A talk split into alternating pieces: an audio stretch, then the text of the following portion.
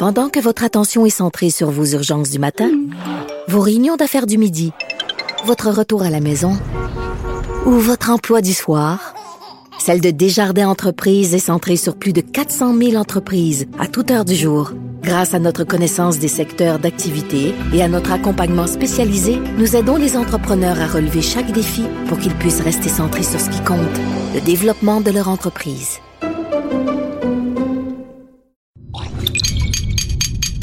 Cube Radio.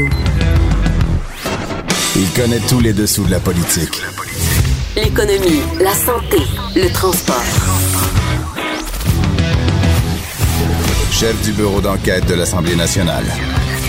Antoine Robitaille. Là-haut sur la colline. Cube Radio. Bonne journée à vous, bonne journée à tous. Euh, c'est mercredi, jour le plus occupé sur la colline, période de questions, caucus, conseil des ministres. Alors c'est certain qu'on aura deux vadrouilleurs pour vous en parler et un compteur.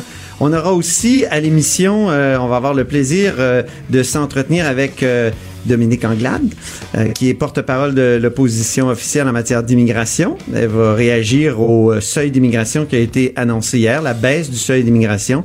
On aura aussi un petit débat sur la monarchie constitutionnelle. Lise Ravary va faire l'éloge de la monarchie constitutionnelle et on aura le penseur euh, que je pourrais appeler républicain Marc Chevrier qui va répliquer.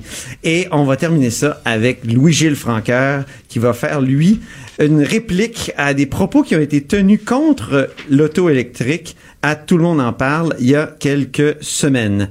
Donc, euh, super émission à venir. Je suis tout excité. Et euh, surtout que euh, on commence avec nos vadrouilleurs. On commence avec, avec les roses. Donnez-moi des roses c'est Patrick Belrose qui est avec nous, qui est correspondant parlementaire du Journal de Québec ici euh, au Parlement, qui, qui va nous parler de cannabis. Oui, Antoine. Oui, mais ben, en fait, un petit split avant de rentrer.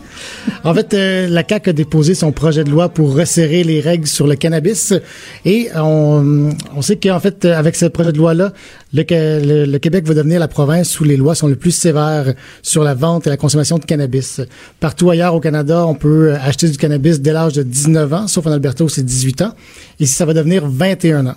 Et en mhm. plus, présentement, on peut fumer sur la voie publique dans différents endroits, pas partout, mais à plusieurs endroits. Et là, la CAQ veut mettre fin à ça. Donc, interdit de fumer sur la rue, dans les parcs. Et ça complique beaucoup la vie pour les gens qui vivent en logement ou en condo. Ben oui. Parce que souvent, les propriétaires vont interdire la consommation de cannabis dans l'immeuble, à cause des odeurs, évidemment. Mais là, la personne ne pourra pas non plus fumer dans le logement ni sur la rue. Donc, c'est légal, les amis, mais... Euh... Mais c'est pas banal. Comme disait Lionel Carman, donc le ministre qui est euh, responsable du projet de loi. D'ailleurs, tu es pressé aujourd'hui parce qu'il y a une conférence de presse, au Parlement. À 14h15, dans une école secondaire. Donc, clairement, ah, il y a un petit côté spectacle, ce gouvernement de la CAQ. On se souvient que M. Legault, eh en début de semaine, euh, oui, déjà. Euh, a fait son point de presse sur la mise à jour économique avec des participants à l'arrière, des, en fait, des figurants à l'arrière. Aujourd'hui, c'est dans une école secondaire que M. Carman a choisi de s'exprimer de présenter de les présenter, choses, merci, son, projet de loi son, projet de loi aux médias. À Ottawa, on a déjà réagi. Justin Trudeau euh, qui souligne que ça risque d'envoyer les jeunes vers le marché euh, criminel, donc les jeunes de 18 à 21 ans. Par contre, euh, clairement, on dit, ben, écoutez, le Québec a le droit d'appliquer ses propres règles. Monsieur François-Philippe Champagne, ministre fédéral, qui dit, ben, écoutez, on souhaite un fédéralisme collaboratif. Donc, nous, on, on sait que c'est Ottawa qui a interdit, qui a légalisé plutôt la consommation de cannabis, mais les provinces sont libres d'appliquer leurs propres règles. On voit qu'ils sont déjà un peu en campagne électorale. Ils sont Aussi, tout à fait opposés à plein de choses que font la CAQ, que, fait, que, que, font les ministres de la CAQ et le, gouvernement de la CAQ. Et en même temps, ils se gardent une, une sérieuse gêne. Bon, ben c'est bien, Patrick. Écoute, on te retient pas euh, plus longtemps. Tu peux aller dans euh, à, l'école secondaire euh, où il y aura la conférence de presse. Et pendant ce temps-là, nous, on va t'écouter quand même parce que ce matin, tu as posé une question sur un autre sujet à la ministre de la bureau d'enquête qui a fait ça. un article sur les médecins qui passaient de belles journées au spa. Exactement. Je, je sais pas si on a l'extrait, Joanie. Si on l'a, écoutons-le. Est-ce que les médecins devraient se faire rembourser un séjour au spa? Ah, écoutez, Moi, là, je suis vraiment d'accord pour la formation médicale, mais je pense pas qu'un séjour au spa fait partie de cette catégorie. Alors, on va demander au Collège des médecins puis aux fédérations de resserrer les critères par rapport à des formations médicales. Je ne pense pas que ce type d'activité fait partie d'une formation Allez-vous profiter médicale. de la renégociation pour justement revoir et resserrer les règles? Ah, écoutez, on va certainement entrer en contact là, avec le collège, avec les fédérations. On a des, des échanges euh, continus et on va demander. Avez-vous un Oui. pouvoir de l'imposer? Vous allez demander? Je vais le demander euh, de façon euh, sérieuse et importante et ferme, mais écoutez, je pense que euh, il va y avoir une ouverture. Donc, c'était Patrick Belrose qui cuisinait sérieusement la ministre de la Santé, Danielle McCann, sur un sujet du bureau d'enquête, c'est-à-dire ces séjours au spa qui sont en partie euh, remboursés par euh, l'État québécois. Jean-François Gibault, notre compteur, tu aurais peut-être euh, quelque chose à ajouter à ce sujet? Ben écoutez, on parle de, de sommes qui sont réservées pour la formation continue des médecins. Ouais. Et euh, c'est remboursé à ce moment-là. On parle de la- de l'argent versé par la RMQ. Là. Et quand les Donc, la Régie de l'assurance maladie du Québec. Ben exactement. Et là, ça, ça, ça fait sourciller un peu parce que euh, on se rappellera que les médecins disaient, par exemple, sur les frais accessoires, ben on a des, des, des charges supplémentaires qu'on peut pas assumer autrement. Il reste plus d'argent après ça disponible pour être capable de payer ces enveloppes-là. Puis là, on apprend qu'au niveau des, des enveloppes de formation, ben il y a un petit peu de lousse, comme on dit. un petit peu Oui. de lousse. Il y a un relâchement, là. le- comme, comme, comme dans un spa, tu sais, t'es- relâché. Il y a la ministre de la Santé qui est prudente, mais qui est tout à fait en mesure, qui est tout à fait en mesure d'encadrer ce qui est acceptable comme formation et ce qui ne l'est pas. On peut se rappeler que dans le temps, il y avait aussi la fameuse loi du 1% les- pour former la main-d'œuvre. Oui. Où on était très rapide à dire, bon, ben, un cours d'anglais, euh, langue seconde, ça c'est très bien pour qualifier quelqu'un. Puis, on- il y avait toutes sortes de formations un peu... euh, Bidon. Un peu bidon. qui Oui, euh, apprendre à rire au travail. Voilà. puis, Donc, euh, quand c'est les autres, euh, les autres employés, euh, le On serre la gouvernement- vis. Le gouvernement est capable d'agir. Maintenant, on va voir si la même volonté sera là pour les médecins. En tout cas, ça a l'air que ça va faire partie de, de la négociation. C'est intéressant. Et maintenant, euh, passons des roses, passons à la joie. Il y a de la joie. Et il y a Geneviève Lajoie qui est avec nous pour nous parler d'abord euh, de- de- d'immigration et ensuite de l'habillement à l'Assemblée nationale. Donc, euh, en immigration, il y a eu quand même une grosse annonce hier de la part du gouvernement. une grosse annonce, mais on- tout le monde s'attendait à cette annonce, Ouais, c'est-à-dire que le gouvernement Legault a confirmé les- la réduction des seuils d'immigration. Donc, euh, il vise euh, 40 000 euh, nouveaux arrivants en 2019. Euh, reste à savoir euh, maintenant ce que le fédéral va faire euh, de, de ce plan. Parce qu'hier, Monsieur le ministre Simon Jolin Barrette, euh, le ministre de l'Immigration, a déposé ce plan-là en disant nous voici notre plan, c'est ce que ça sera, ça sera fait, euh, c'est ce que nous voulons. Mais le gouvernement fédéral a quand même son mot à dire. Une Ne compétence partagée, l'immigration. Exactement. Et donc la réponse a été plutôt tiède de la part d'Ottawa, je vous dirais. Euh, déjà en matinée hier, euh, Justin Trudeau avait euh, laissé entendre que euh, c'était vraiment un geste euh, incompatible avec la pénurie de main d'œuvre qui touche le Québec. Et euh, plus tard en après-midi, euh, le ministre le ministre Leblanc a dit, euh, le ministre fédéral Leblanc a dit que euh, il était quand même déçu du plan présenté euh, par Québec. Donc, c'est dire qu'il n'avait Exprimer une pas déception. vu. Oui, e- exactement. Déjà? Oui. Donc, on C'est déjà beaucoup hein, de gouvernement à exprimer une déception. oui, jusqu'à maintenant, euh, entre les deux, on, on s'était tapé dans le dos en disant qu'on avait une belle collaboration. Là, on, on a sorti des mots un peu plus forts. Donc, déception. En matière d'immigration, il y a même des ministres fédéraux qui offraient des, des, des entrevues à un moment donné, si je ne m'abuse, pour parler de ces sujets-là. Mais euh, je trouve que le gouvernement fédéral était assez proactif pour, euh, comment dire, montrer qu'il était d'accord avec le gouvernement, qu'il était prêt à travailler. Euh, et, et- et il me semble que c'est les premiers grains de sable dans l'engrenage, là, cannabis et immigration. Tout à fait. Euh, en plus, le, le plan qui a été présenté hier par M. Simon Jolin Barrette, euh, il a quand même quelque chose de surprenant. En tout cas, moi qui m'a surpris. Ah bon? Euh, il n'y a aucune trace de la de la provenance des nouveaux arrivants. C'est-à-dire, euh, habituellement, dans le plan que dépose le gouvernement, il y a toujours une partie qui dit, bon, ben, voyez, on vise peut-être 40% d'immigrants qui proviennent de l'Asie, 20% qui proviennent de l'Afrique, euh, un 10 autres, un 10 qui proviennent de, de l'Amérique du Sud. Dans ce cas-ci, aucune trace. Il n'y a rien. Et j'ai questionné le ministre hier à cet effet-là. Il me dit que dorénavant, sous le gouvernement Legault, sous le gouvernement de la CAQ, la provenance des immigrants, donc, euh, n'entrera pas en, en jeu dans, dans, dans, dans, dans le processus. Donc, euh, il, il se pourrait donc qu'il euh, y ait énormément de gens d'un- endroit du monde et pas du tout d'ailleurs. Donc ça, c'est vraiment nouveau. Euh, Oui. Euh, il nous reste trois minutes. euh, on pourra en reparler, puis je pense qu'on va en reparler de la provenance, euh, provenance euh, des immigrants, mais je veux pas sauter par-dessus l'autre sujet, euh, parce que c'est un peu ta primeur ce matin, si je ne m'abuse. Oui, Oui. on peut dire ça. Donc, euh, l'habillement à l'Assemblée nationale. Comment s'habille-t-on pour euh, se promener à l'Assemblée Exactement. nationale? Ben, et- et habituellement, en tout cas, tous les gens, moi-même, avant de d'écrire cet article-là, j'étais convaincue que euh, il y avait un code vestimentaire. Les Ouais. élus devaient arriver euh, en complet cravate, les femmes en tailleur, mais non. En fait, j'ai découvert que non, il n'y a pas de règle. c'est le président, d'une certaine façon, qui détermine euh, les règles. Ce que, le- ce, ce que dit euh, l'Assemblée nationale, c'est que euh, on, on avertit les députés qu'ils doivent être, ils doivent être en tenue de ville. Mais tenue de ville, qu'est-ce que ça veut dire Ouais. en 2018 Ben voilà, la question se pose. Quelle ville? De quelle ville parle-t-on et de quel quartier de la ville? Exactement.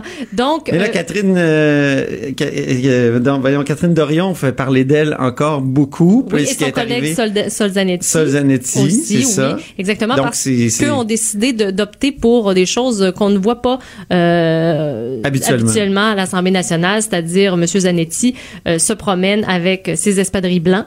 Hein? Oui. C'est ce qui nous, c'est ce qui avait attiré mon attention, je vous avoue, à, Oui. à l'origine. Euh, il, il avait aussi ses jeans, il avait gardé ses jeans la, la semaine dernière en période de questions et personne s'en est rendu compte.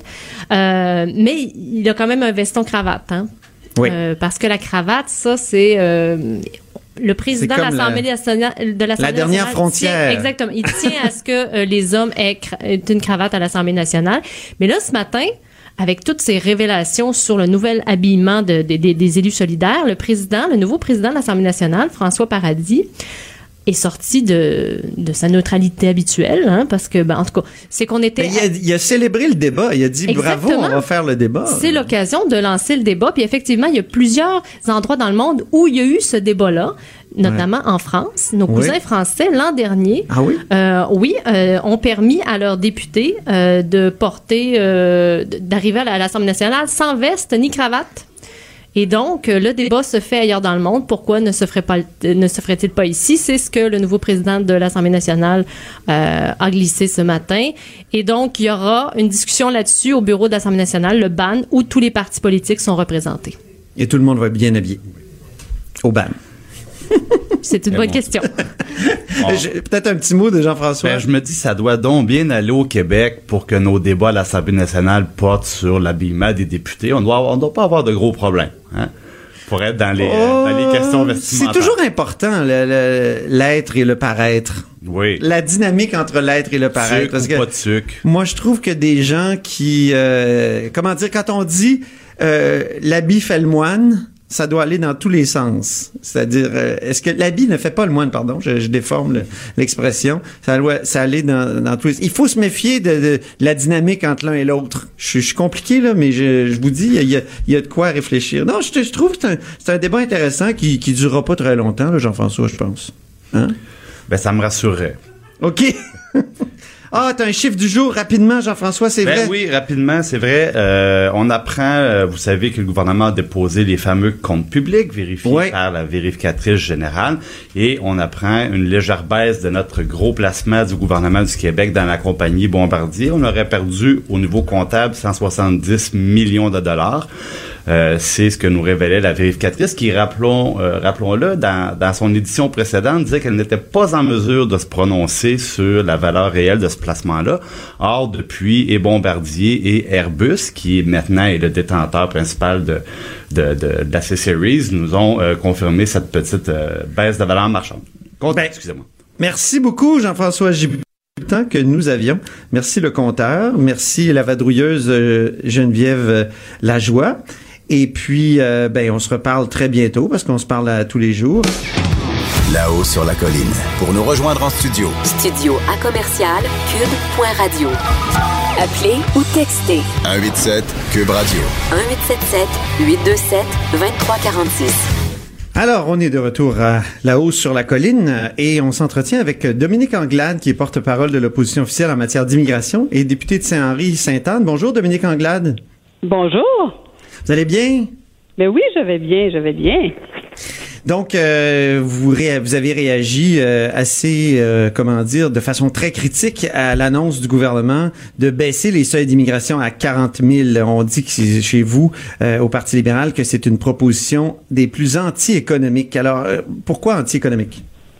Ben, d'abord anti-économique parce qu'elle se base sur, il n'y a, aucun fondement pour changer euh, pour changer le chiffre.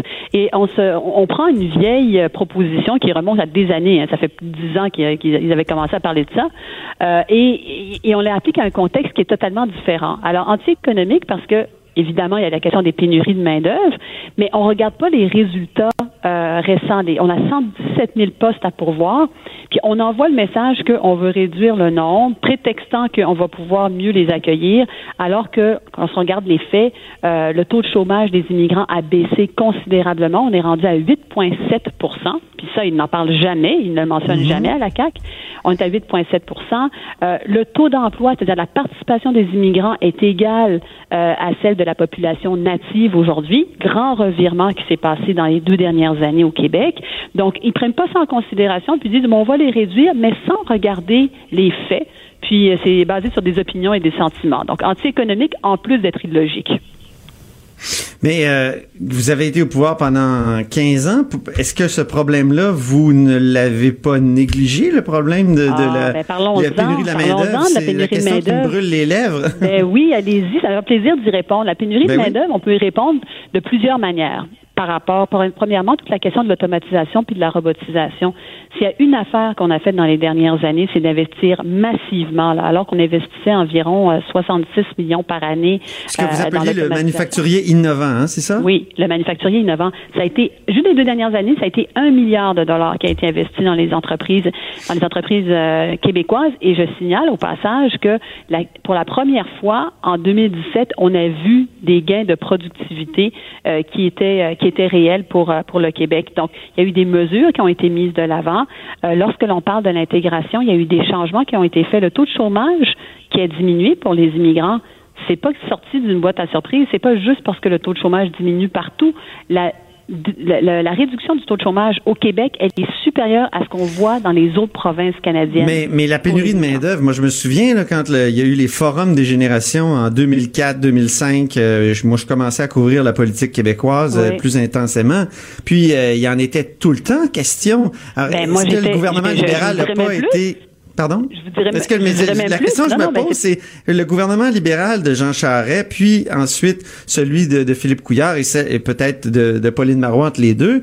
Il y, il y a eu un, un manque de prévision là quelque part. Si on a si on a des pénuries de main d'œuvre, alors qu'on savait très bien que le problème s'en venait avec Ben, la euh, démographie C'est pour qu'on ça que je vous dis, c'est pour, c'est pour ça que je vous dis, euh, premièrement, quand vous me dites ça fait 20 ans qu'on en parle, vous avez raison. Moi, j'étais dans les organisations, j'étais impliquée, puis euh, j'étais euh, dans, des groupes jeunes où on disait justement, il va y avoir un enjeu démographique. L'enjeu démographique a commencé, je, vous- rappelle qu'il y a eu de la création d'emplois de manière assez spectaculaire dans les dernières, dans les dernières années. Et l'enjeu pénurie de main-d'œuvre a commencé à se pointer de manière plus accentuée il y a environ, je vous dirais, il y a environ deux, trois ans où là, on a commencé à dire, là, on a un enjeu. Donc, tout de suite, il faut réagir. Tout de suite, il faut encore embrayer sur le, le sur euh, le, manufacturier innovant. Il faut avoir un forum sur euh, les, euh, les pénuries de main-d'œuvre. Mais c'est sûr que. ce Est-ce qu'on n'aurait pas dû avoir le courage, Dominique Anglade, de repousser, par exemple, l'âge de la retraite, de faire en sorte que les gens partent pas à la retraite massivement? Ouais. Ça pourrait, mais, mais toutes les options devraient être mises sur la table et toutes nos énergies devraient être passées là-dessus. La dernière chose qu'il faut faire, la dernière chose qu'il faut faire, c'est accentuer le problème. Aujourd'hui, avec les propositions de la CAC, non seulement on dit ah ben oui il y a des pénuries mais elles existaient depuis longtemps mais on veut même pas s'attaquer au problème et on ce qu'ils propose aggrave la situation. Alors, en quoi est-ce que c'est économique? Ça n'est pas économique parce que les 117 000 emplois qui restent à pourvoir, moi, je peux vous préférer une prévision, ils vont continuer à augmenter parce que il n'y a pas de véritable plan. Vous avez entendu le ministre Boulay parler aujourd'hui, euh, hier, en fait, en période de questions. On va faire un plan, on va s'asseoir, puis on va regarder. Il y a un plan de la main-d'œuvre qui a été lancé. Il devrait le mettre en application de manière rapide et efficace. C'est ça qui devrait Qu'est-ce qu'il y avait dans ce plan-là? Qu'est-ce qu'il y avait dans le plan de la main-d'œuvre dont vous parlez? Des mesures, des mesures pour, euh, justement, avoir plus de personnes sur le marché du travail qui soient des personnes, des personnes âgées, euh, des éléments sur la, sur la formation qui soient plus techniques et plus rapides pour répondre aux besoins, aux besoins oui, mais c'est peut-être en 2008-2009 qu'il aurait fallu agir, non? Pas, pas attendre ben, que le problème nous saute d'en face. Il y a un plan, oui, mais écoutez, il y a un plan qui, qui a été déposé. Il a été déposé. Est-ce que, au lieu de dire, ah, ben, on aurait pu le faire en 2008, là, il y en a un plan. Puis, tout ce que tu as à faire, c'est le mettre en place puis passer en mode exécution. Au lieu de ça, on a un gouvernement qui dit, ben, je vais, euh, je vais agir de manière contraire à ce qui se passe. Avouez quand même, M. Robitaille, que c'est contraire euh, à, euh, à ce que l'on voit dans, le contexte économique. Puis pire que ça, je sais pas si vous avez entendu. Mais le fait euh, que le fait que le gouvernement veuille laisser tomber le critère de la provenance de la personne. Avant, il y avait des secteurs comme on disait, on va prendre tant d'immigrants en Asie, tant en Afrique, tout ça. Et, est-ce qu'on laisse tomber ce, cette, cette, ce critère-là? Est-ce que ça peut aider à combler plus directement les emplois dans différents secteurs privilégiés? Je ne sais pas si ça peut vraiment aider, puis je pense pas qu'il y ait des études sérieuses qui ont été faites là-dedans pour dire que ça va nécessairement aider. Euh, ce que je peux vous dire, par contre, puis je vais revenir sur ce point-là, euh, le président de l'Union des municipalités, là, puis moi, j'ai le chapeau immigration, mais j'ai le chapeau économie. Le président de l'UMQ a dit cette semaine, il y a une entreprise qui voulait s'installer au Québec, qui voulait venir à Drummondville. Quand ils ont décidé d'aller en Ontario, j'ai presque poussé un soupir de soulagement. Et puis il dit c'est malheureux, mais c'est ça parce que je sais que j'ai pas de monde pour remplir. Combien d'entreprises sont dans ce cas-là, vous pensez?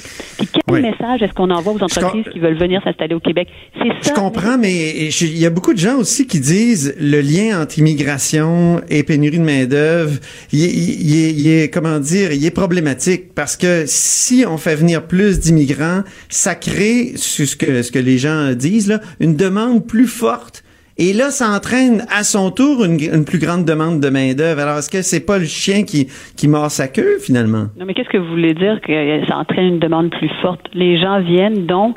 Oui, ben, il crée de la demande. Plus forte de quoi? Il crée de la demande, de, la demande de, de, de services, de, de, euh, de, il, crée de la demande en général dans l'économie, de demande de biens, demande de. Ben, écoutez, c'est, ça, dépend si vous êtes pour ou contre la, la croissance économique. Moi, je suis en faveur de la croissance économique. Dans les deux dernières années, on a vu une croissance économique de notre PIB d'environ 3% Plus nous créons de richesse, mieux on est capable de la distribuer, cette richesse-là.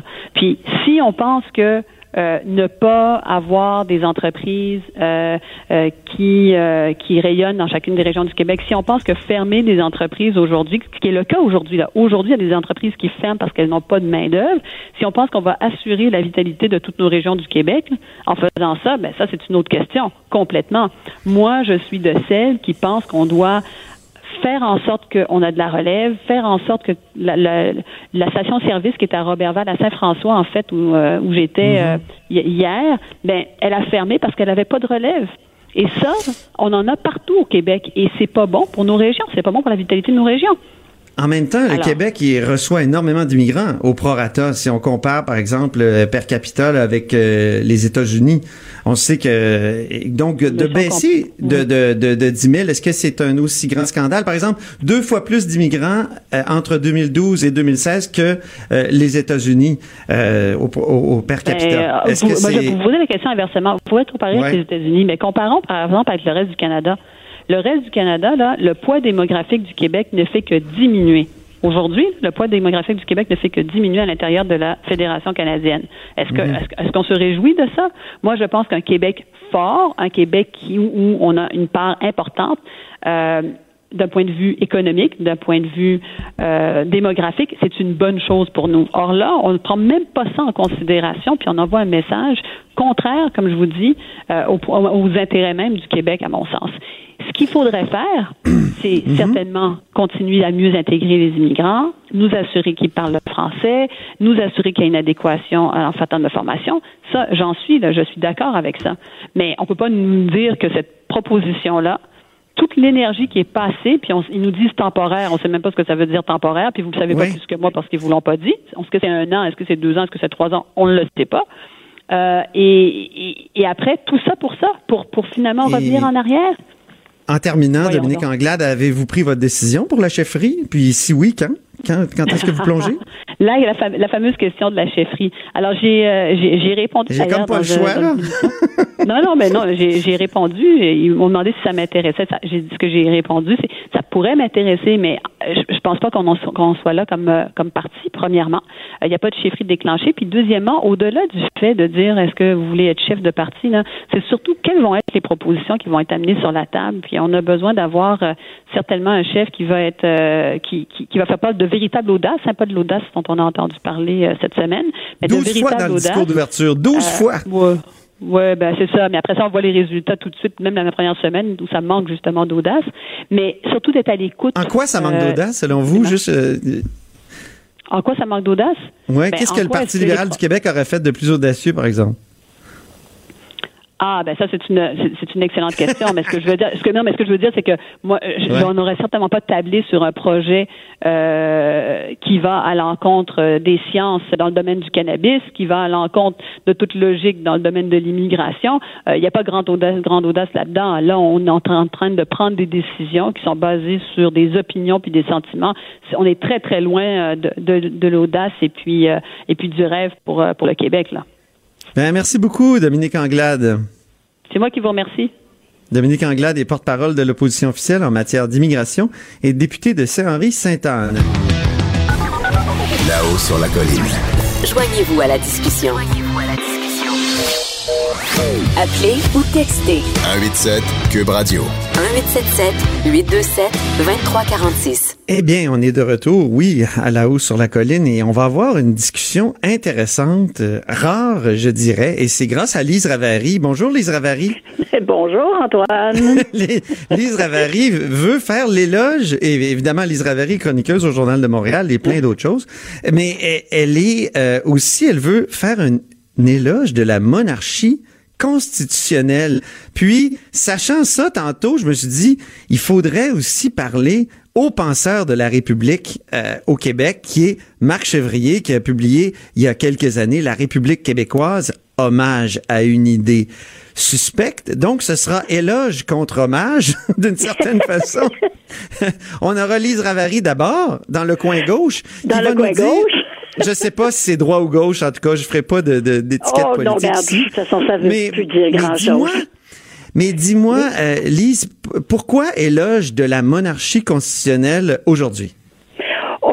Euh, D'abord, oublions là, je ne parle pas de la reine d'Angleterre, puis du cirque de la famille royale, puis combien ça coûte, puis que c'est pas ça là. Là, je, je- parle de principe politique et non pas de de ce qu'on vit ici au Canada avec notre notre famille royale lointaine.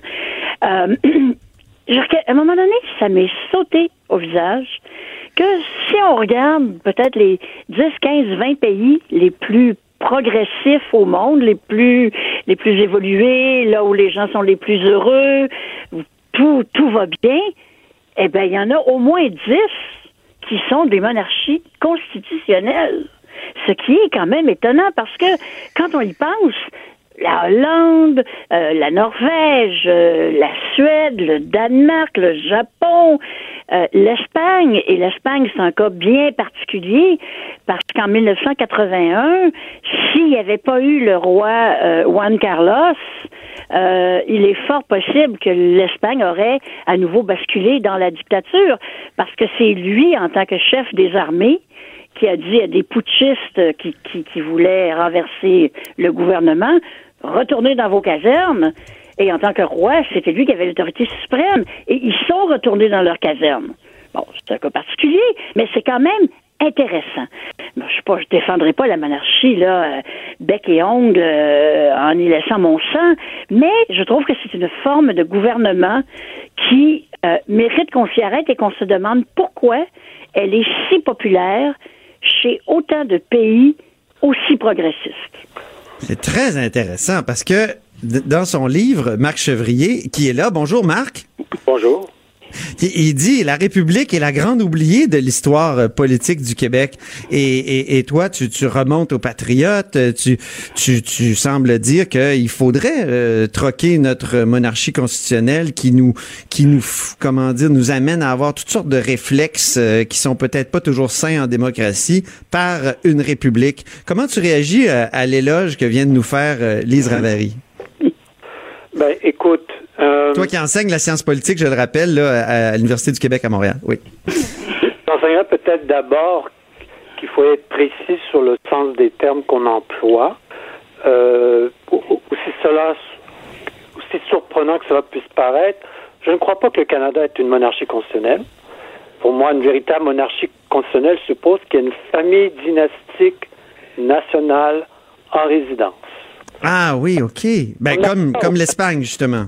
Ce qu'on n'a pas au Canada. Ce que nous avons, c'est un système néocolonial qui fait en sorte que la souveraine d'Angleterre est simultanément souveraine de, de plusieurs autres pays qui ont été jadis des colonies anglaises.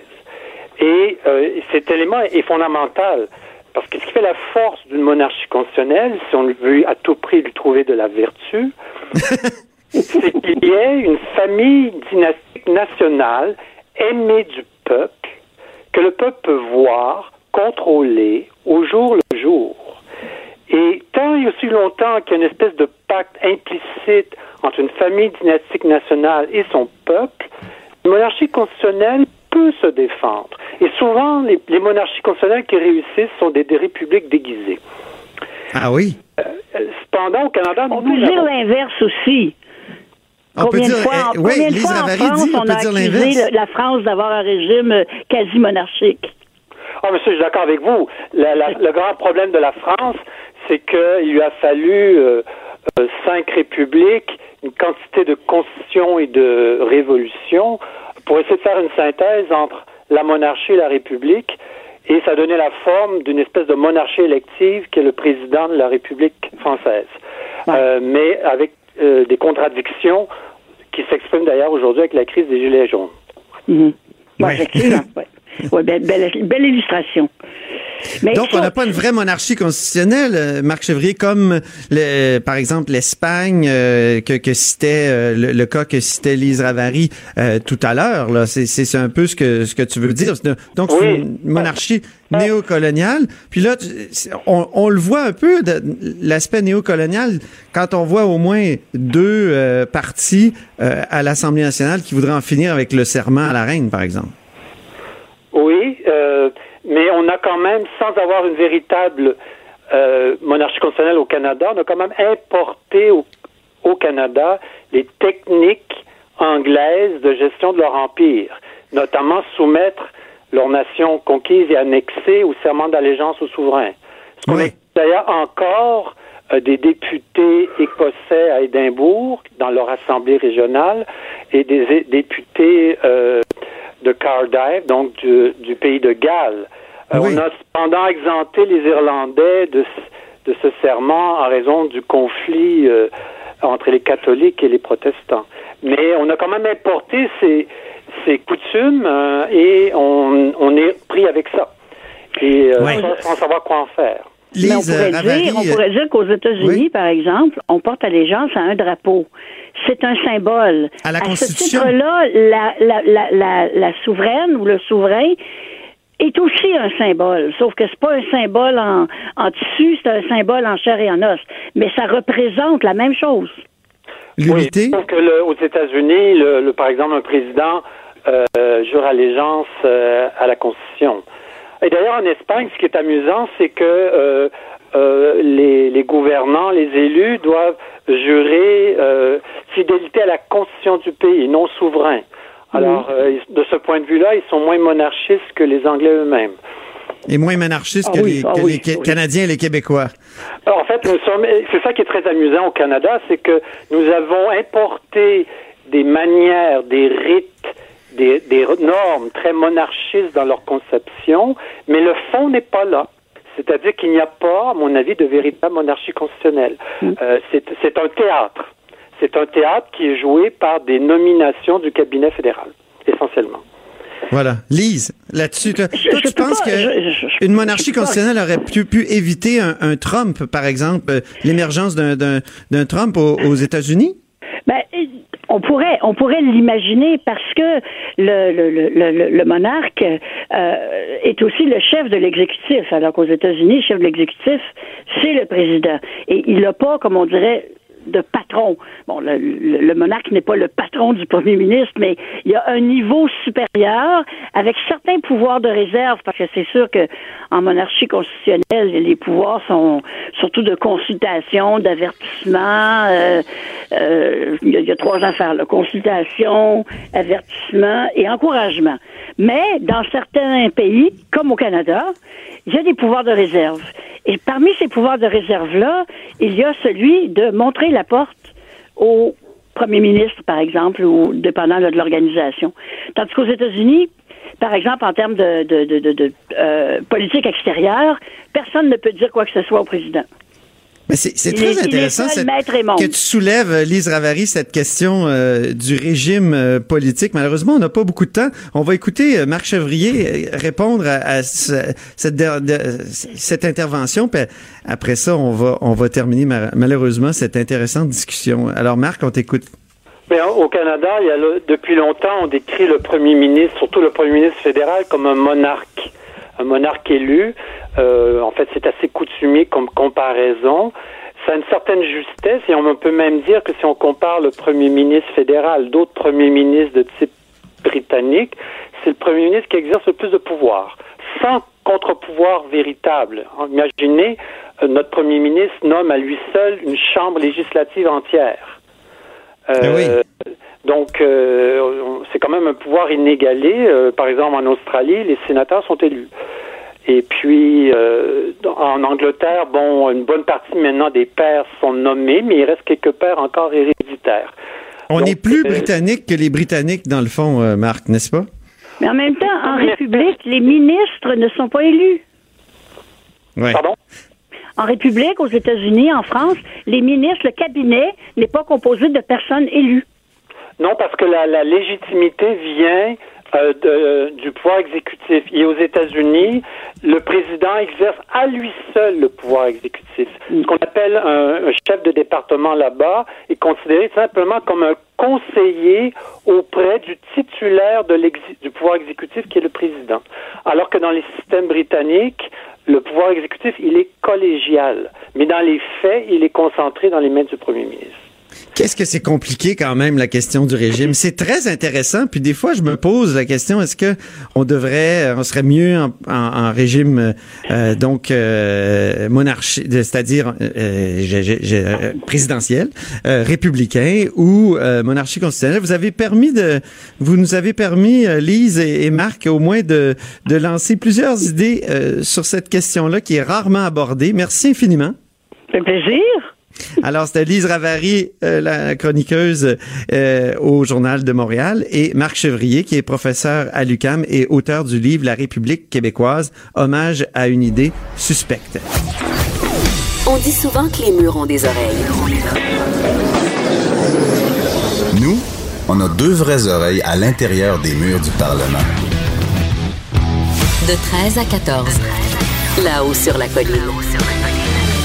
Ben, mercredi, bloc 4, on est rendu à notre bloc environnemental euh, avec Louis-Gilles Franqueur, mon ancien collègue du Devoir et ancien VP, euh, vice-président du BAP. Bonjour, Louis-Gilles. Bonjour, Antoine. En studio avec moi dans le Cube à Québec. Ben, c'est ça que je voulais voir de près. Alors, j'en profitais d'un voyage à Québec. Je dis, faut que j'aille serrer la pince directement. Avoue à que ça te rappelle tes- ton époque de radio étudiante.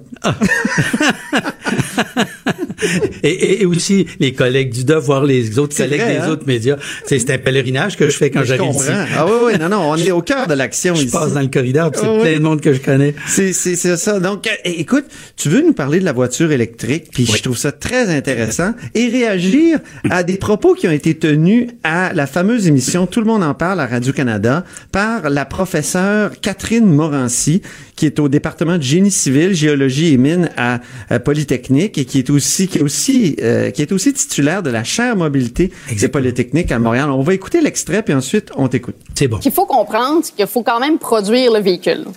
Donc, si, clairement, l'objectif, là, si c'est de réduire notre empreinte globale. Puis, il faut comprendre que dans ma vision globale des choses, là, moi, mon objectif, c'est de mesurer le niveau de durabilité des solutions. Il y a les gaz à effet de serre, mais il y a l'utilisation des ressources, il y a les impacts sur la santé, il y a les enjeux de sécurité, il y a l'utilisation de l'espace en ville. Il y a tous ces enjeux-là qui entrent en ligne de compte dans les solutions. Donc, évidemment, l'électrification, c'est une option. C'est pas la grande solution qui va nous aider à transformer nos transports. Donc, il y a production du véhicule. Quand le véhicule sort, il y a quand même une empreinte non négligeable. Et ensuite, il y a l'utilisation des terres rares. Il y a plein d'enjeux au niveau de l'utilisation des ressources. Donc, évidemment, d'un point de vue émissions de gaz à effet de serre, il y a l'impact localement. Au Québec, on est chanceux. On a de l'hydroélectricité.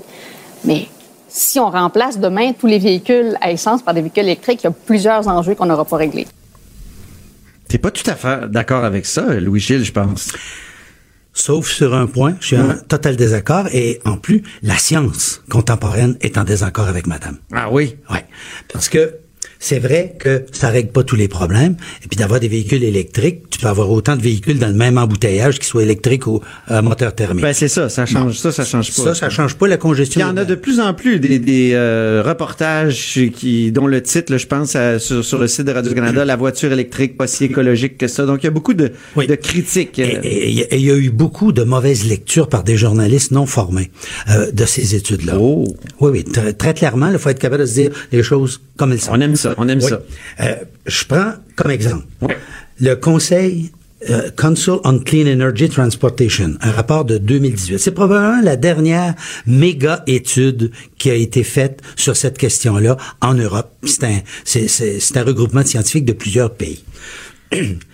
ils, ils ont constaté que, effectivement, construire un véhicule électrique est un peu plus énergivore que construire une voiture thermique. Parce que la construction de la batterie nécessite beaucoup de gaz à effet de serre. Ouais. Bon.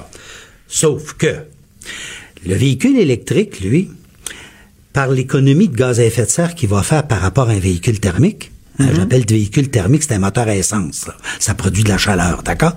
C'est l'expression euh, scientifique. On parle de véhicule thermique pour les moteurs à essence. Alors, le véhicule thermique, lui, quand il va avoir été fait, il va continuer à émettre, à avoir des émissions, puis probablement croissantes parce qu'il va devenir de plus en plus inefficace, il va s'user. Donc, sur 200, 300 000 kilomètres, il va, il, il va jamais rattraper et annuler les gaz à effet de serre qui ont été, qui ont nécessité sa construction. Alors qu'une auto électrique? Alors que l'auto électrique, elle, a une autonomie plus grande, pas une autonomie, mais elle a une, une durée de vie peut-être plus grande? aussi aussi grande et on Aussi dit grande? même on prévoit même que c'est des moteurs qui vont facilement atteindre 600 000 kilomètres. OK. Euh, des fois la première inspection est à 200 000 kilomètres. Imaginez la différence avec un, un- un moteur essence là, vous comprenez?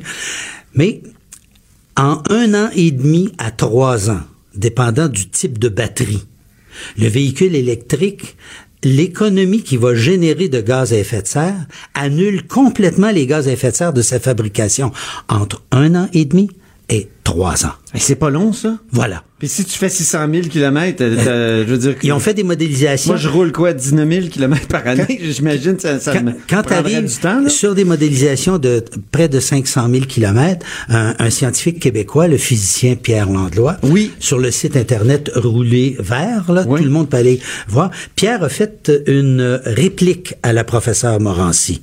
Ah, Et sur son site, là, j'invite le monde à aller lire, c'est, c'est rigoureux, c'est factuel, c'est basé sur des études. Il a publié des livres sur les, autos ben, électriques, il a- il a euh, écrit livre. Justement, rouler électrique. là.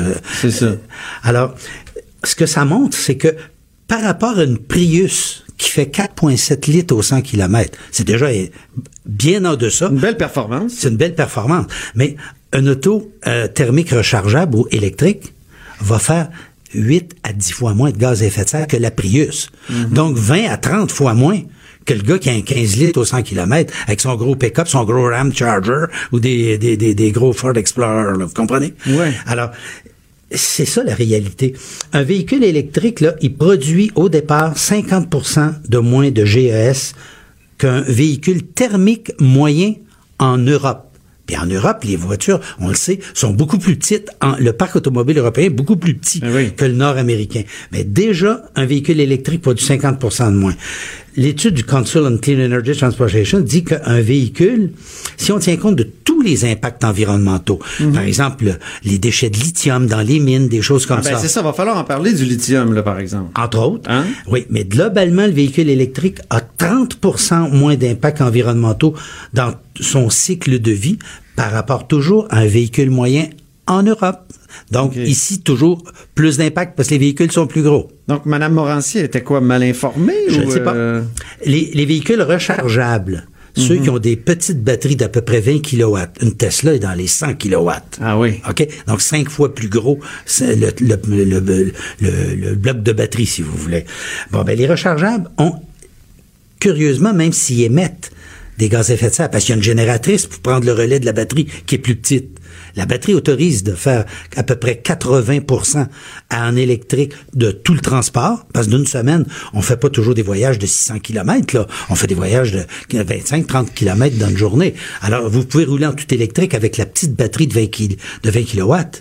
De sorte qu'un véhicule rechargeable, lui, fait 80% de son kilométrage en électrique. Mais le 20% qui reste, qui est utilisé par la batterie, elle, elle fonctionne à l'essence.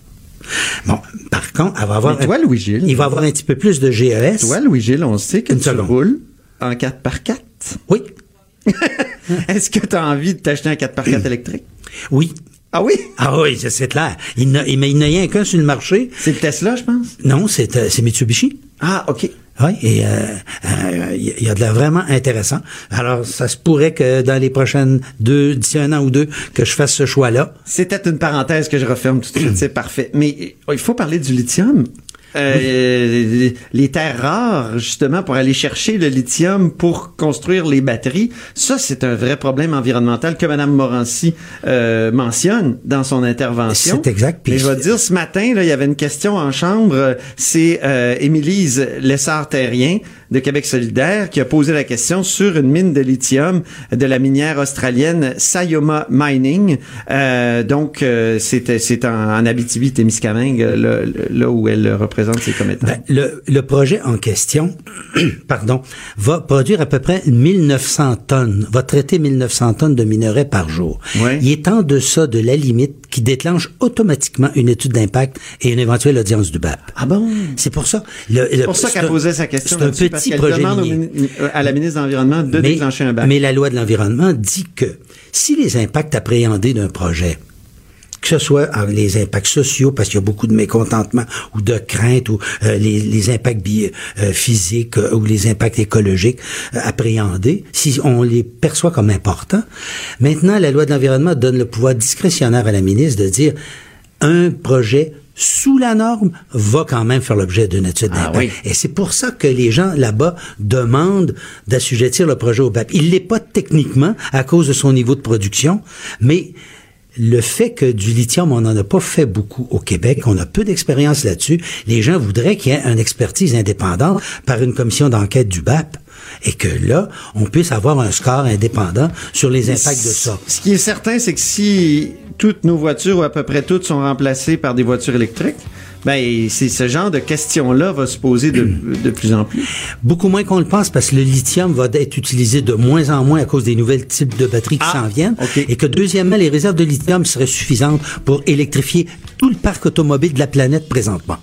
Ah ben coudon, c'est vraiment intéressant. Merci infiniment, euh, Louis-Gilles, pour ce point sur euh, la voiture électrique. Et c'est ce qui met fin à La Haut sur la colline aujourd'hui. Cube Radio.